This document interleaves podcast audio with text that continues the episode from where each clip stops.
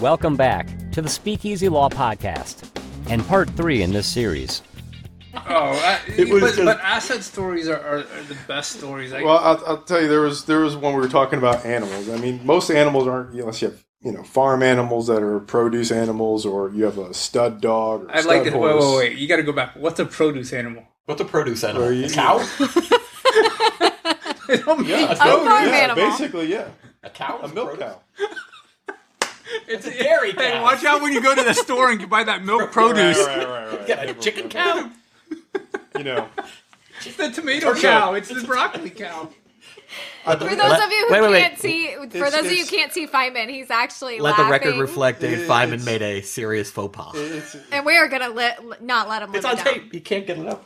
Well, it's not tape. It's it's Karma. 2021. Video. We don't, we Tape's don't on digital things. But tapes tape, on tape don't exist anymore. Hey, I'm back in the VHS days, guys. All right. So anyway, um, there was a cat and an old trustee named Diane Jensen who would I- I didn't wanna try to. cat. Yeah. Well, I mean, you know, she she was notorious in this area to No sell almost anything. There's another story that goes along with that too, but she decided to auction this cat because when she tried to sell it back to the debtor, the ex-boyfriend who was owed a debt from the girlfriend objected.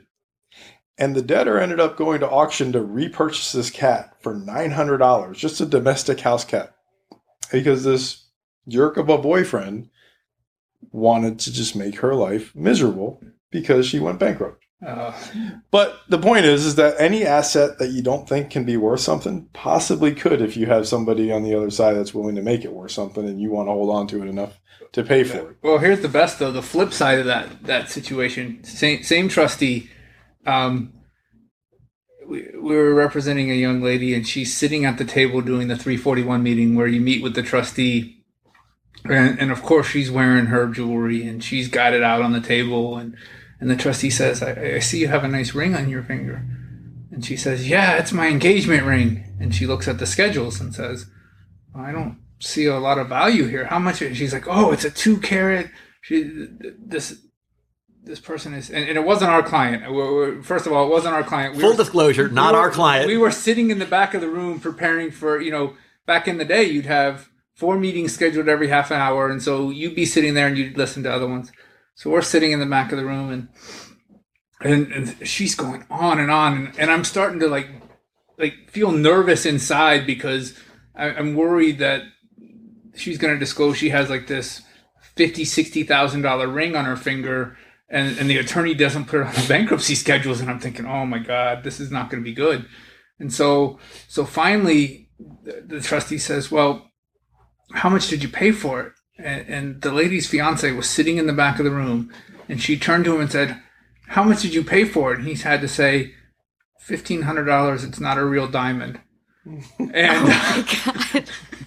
and the just the the absolute all the color drained from her uh, you know her face the trustees like oh man i'm not going to make any money off this ring but the rage and i felt so bad for that guy sitting in the back of the room that he had to confess up right there in at front the- of everyone. at the bankruptcy at the bankruptcy 341 meeting saying no i bought you cubic zirconium instead of a diamond So so let's talk about that. So I know that wasn't our client, but how in the world did it get to the point of sitting in front of the trustee without that ever being It wasn't. It was.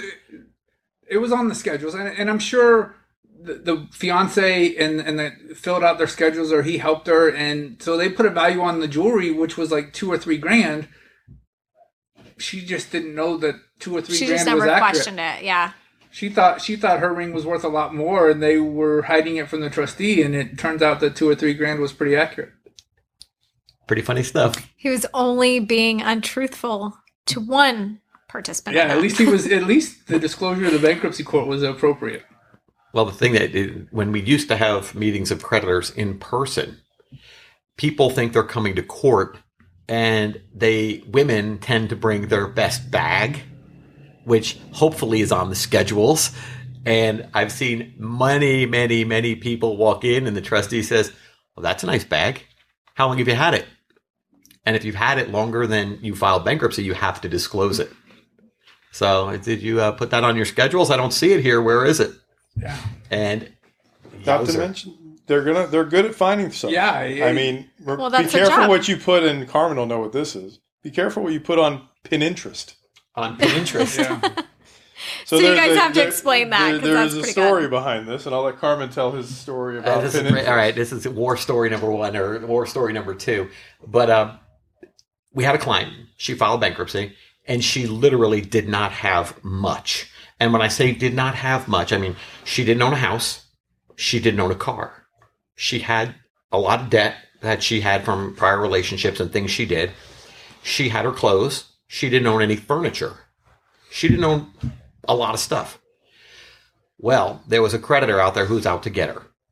So the creditor filed for a Rule 2004 examination.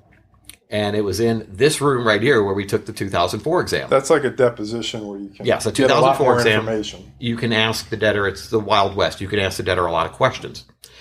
So one line of questioning went like this Ma'am, you're a model, is that correct? Yes, I am. And when you model, isn't it truthful and in normal fashion that when you're done modeling, you get to keep the clothes? And she said, Yes, it is. He goes, Well, I'm looking at your Schedule B, and for clothes, you've listed $200. She goes, Yes, I did. He goes, Well, how can it possibly be that you're a successful model and you get to keep all the clothes and that's the industry lets you keep all the clothes? And how do you possibly say you only have $200 worth of brand new modeling clothes? Because he went through a whole line of questions of how models get all these wonderful clothes.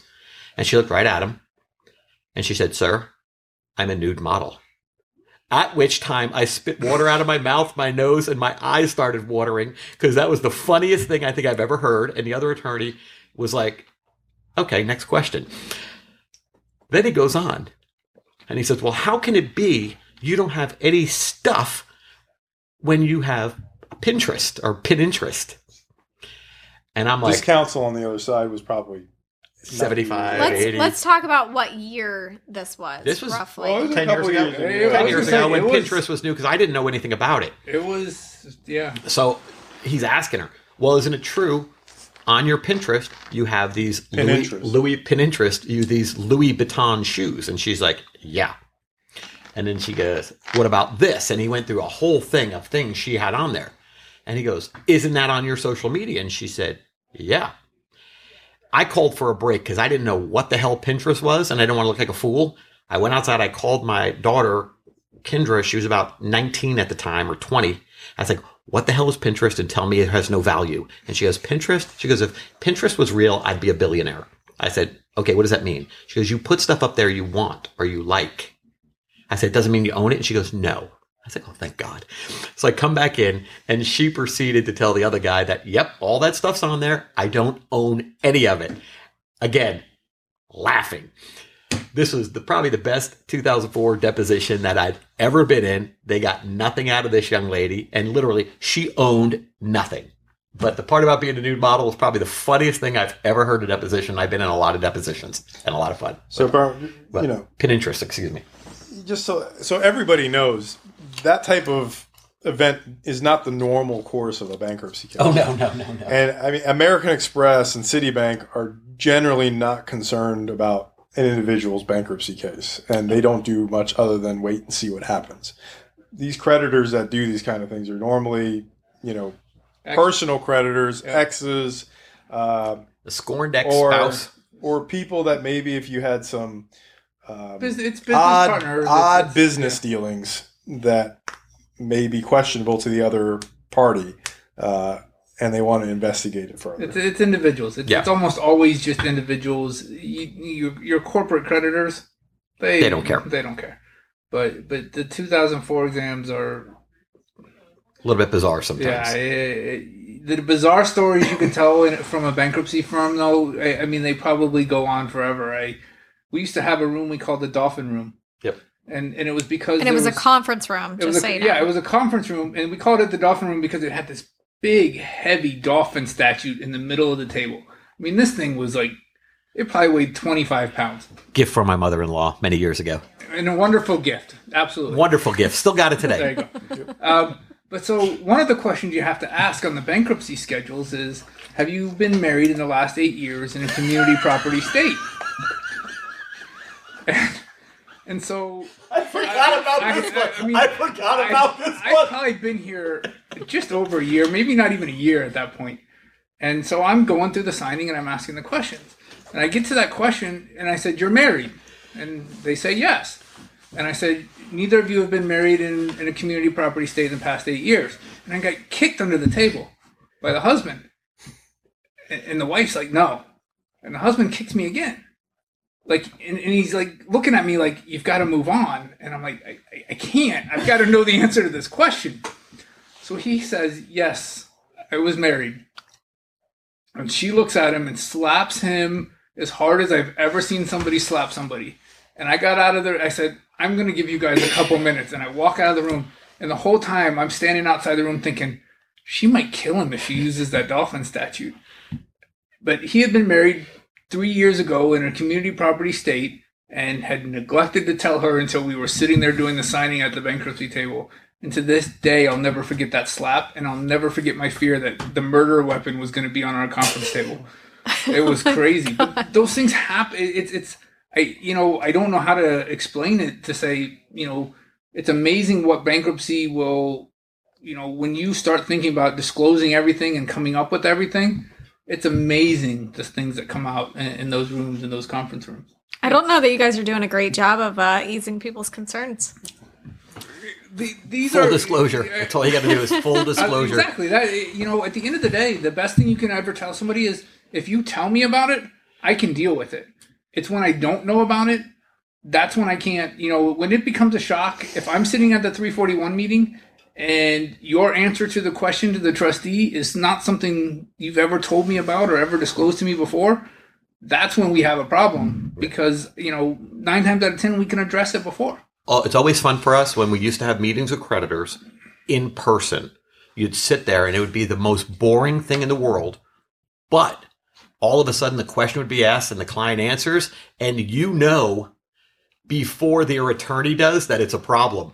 And then all of a sudden you see the attorney go like this. and you know at that point in time they've just had an oh shit moment because the client answered the question honestly and they didn't ask the right question. Now you never want to be that guy. No. But trust me when I tell you, you know when it happens because all of a sudden your ears perk up and you're like, "Oh boy, somebody's got Like some Judge explaining to later." Oh yeah, Oh, yeah, no, it's- I mean, that's- it's a terrible thing. We, you know, we're, we're talking 13 years, 14 years for some of us, and Oh, yeah. even longer for others, Yeah. and thousands and thousands of cases. Yes. And you're getting four or five Juicy stories. because that that's what we remember. You, you remember, you don't remember the There's a lot more. 499 that that go completely Yeah. normal and completely, you know. You, you get your discharge within 90 days after your 341 meeting and, and there's Yeah. never anything and you know it's a report of no distribution Right. The stories you get in a podcast are Yeah. the, the ones that you remember, and, and you know those are the outliers by The far. worst ones are the ones you forget that were, you know, but I don't think you ever forget them. Ah, it's- the, the, the ones that you, the, those are the, those stories you, you'll never forget. You'll never forget. You, you'll sit back and and Well, we do so many that Yeah. you can almost say that we could almost do them in our sleep. That we're just so efficient and and know what to ask and how to do it. That every now and then, when the work has to be done because something surprises uh, surprises us, um, listen, it, it, it's the outlier. it's the outlier. yeah, it's- I mean, and it's, it's nothing that necessarily would have been caught uh, otherwise. It could be a freak incident where the client is on the uh, parents' home in Virginia and had no idea, yeah. I, and a lot of and times then it's find not our out after they filed bankruptcy. And we've I've actually successfully argued once that because they didn't know, they couldn't have accepted. Therefore, the gift was never made. And Well, That Yeah. sounds very Feynman. That's But- very but- Feynman. But you know, some No one else though- would have the guts to get in front of a judge and make that argument. Some, of- some Nobody of the but funny, Feynman. you know, but but thinking about that, it's like the case I'll always remember that where the client actually talked to us about it was the houseboat. You know, the guy had a boat and he lived on the boat oh, in in the middle district of Florida. wasn't the really a boat wa- house; it was a it was a sailboat. sailboat. but he lived on it. Yes. But that the boat wouldn't be a homestead in the middle district of Florida. Yep. Under Pasquet's case law, Un, under the judges, it, Yep. Feynman did the research and found out that in the southern district of Florida, a houseboat was a homestead. So the guy I moved. can't, the say, guy- I can't say whether or not I advise him. That's attorney-client privilege. But No, the guy move. moved. But the guy, the guy went for a sale, and and but, for but a I mean, but that's just a, a really good example of if you disclose something to us at the beginning, we're going to do the research Right. to find out what's Help going you. to be in your best interest. Right. You know, and in that case, the best thing for this guy, he lived on a boat. He didn't care where the boat was was docked. It No. could have been docked in the Bahamas, eh, wherever. He was retired. He was retired, and so the best place for him to have a boat docked was in you know Coral, Coral Gables instead of Cape Coral. Yep. Funny And- thing about that case is during the trial, the argument was that he sailed it over for the purpose of protecting it under Southern District case law, which is the east coast of Florida, under their case law in that district. And the, the trial court judge, bankruptcy judge there said, I think it would have been malpractice for him not, Not to, to do it. Yeah. And all of a sudden, Feynman's got a smile on his face from East Coast to the West Coast of Florida. Yeah, absolutely. but, but that's that's the key. That's the key difference when you talk about you know at the end of the day, disclosures and not disclosures. If we know about it, you can guarantee that either Carmen, David, or I are going to look into what's the best way to handle it. And and And also, usually it's not an or. Usually it's an and. There's a powwow and there's a Yes. Yeah. Yeah, I was absolutely. actually that's what I was gonna say next was you, you say that you know one or the other, but there's been a lot of times where I've seen you all three standing in an office Oh, yeah. discussing one particular. It's been on airplanes and cars, I was gonna say, it's- Ubers, texts, emails. texts, emails, you it's name been it. an empty. It, it, it's literally been in, in in a hotel. In a hotel We lobby. when he commandeered a floor of a hotel one time. Yep. talking about a case with all I remember was it was cars in, E- in Illinois, and we spent seven hours Peter's working on that case. Um, Not last name. I'm to say his last name. so we spent seven hours working on that case when that would be the last thing you expected us to do where we were. Yep, where we were. It was the last thing you could do. Wait, wait. I think that is the key to it. It's the difference between us and other law firms. We do the research, we go the extra mile, and we give the client the best possible alternative bef- and let them make their decisions. And that's the key to it. They've got to be honest with us, and we'll be honest with them. And if they're not, then that's their fault, not ours. But the point of it is, there's, I don't know of any other law firm from Tampa to Miami who can do what we can do and when well, how we do it and why we do it. And I think that's the difference that we're looking for because we read all the case law. I know I read a crap load of case law that a lot of other attorneys won't read. I don't know. Dave- I'm, I'm a little bit like Gronk. You know, I, I let Tom Brady over Fine- here fine. read the case law and just tell him what I need. Tell me what I need law. to know. That sounds very but- true but to when your. the rubber hits the road in the bankruptcy court, there's no other two attorneys that I would want next to me fighting the case, and there's that's the bottom line. And I don't. I think people have to take that into consideration when they're making their choice of who to pick for a bankruptcy attorney. Because I can tell you one thing: if I've been in court one time, I've been in court a thousand times, and I see attorneys make mistakes that cost their clients money. And to me, that's absolutely unacceptable. Absolutely unacceptable. You go back to we, we joke, but our, our the Chapter 13 cases, the trustee likes to give unfavorable recommendations. Yeah. And I actually, you know, clients get worried. They get so worked up. And the first thing I tell them is if you don't get an unfavorable recommendation, that's when I get concerned. Yeah. I get concerned when you don't get an unfavorable recommendation because that means we're not trying to do the best we can for your situation because the trustee's job, whether they like to say it or not, the trustee is an adversary. They're trying to get as much for the creditors as they can. So we shouldn't be we shouldn't be in agreement on how to deal with something. We shouldn't agree whether this ten dollars goes to this expense or that expense, whether that's an allowable expense. We shouldn't always agree with that stuff. All right, so I definitely want to hear more about about your crazy cases, but let's talk a little bit about the actual structure of bankruptcy. So, um, Is this the when part where we put everyone to sleep? Yes, yes. That's why I wanted some some funness before we jumped into this. But for anybody who's listened this far, you know, bankruptcy might be a real consideration. So, at what point should someone consider filing for bankruptcy, and what are some of the the key factors that would make them do that? The, the number one thing I, I tell people is if you're using your cash to pay your credit cards and then having to turn around and use your credit cards to buy your necessities. That is always a big red flag to me that bankruptcy is probably something that you should look into. If you know you get paid and you pay five hundred dollars on your minimum payment to your credit card, and then you have to go buy your groceries on that same credit card. That's a, a cycle that is eventually you're going to run out of room on your credit card. If you're not making headway on Yeah. on the balance, you're you're just spinning wheels. Yeah, Well, your, your your spending power is such reduced because your 500 in cash only gets you $400 worth of spending power. And so that's really where people have to start looking at that and saying, maybe I need to take a look at what I'm doing because I'm spending $1,500 a month and I'm only getting $1,000 a month worth of purchasing power. I, my thought always is is when when you feel uncomfortable with your financial situation, it's time to go see a professional. Now that may be a bankruptcy attorney, that may be somebody who can help you with your budget, that may be a different thing, but you seek the help you need. And the internet is filled with information. Mm, 75% of it is garbage, but how does a consumer know where to get it? Why not sit down with a professional? They're not charging you for their opinion, who's going to give you good advice. And if they, even if they're saying bankruptcy is not for you, why don't you go see somebody about this? Or why don't you get your credit reports and take a look at those? So maybe you can get better interest rates on your car and your house if you refinance them to free up some cash to pay down this debt you have. There's a thousand ideas out there, but I say that the time to start thinking about it is when you feel uncomfortable with your financial position. And I'll say the worst thing you can probably do is if you have a $500 car payment and you need your car, but you can't afford a $500 payment, but your credit card is 150, so you go ahead and pay 150 towards your credit card. No. Save the money so that you can get something against your car because credit cards can only do one thing.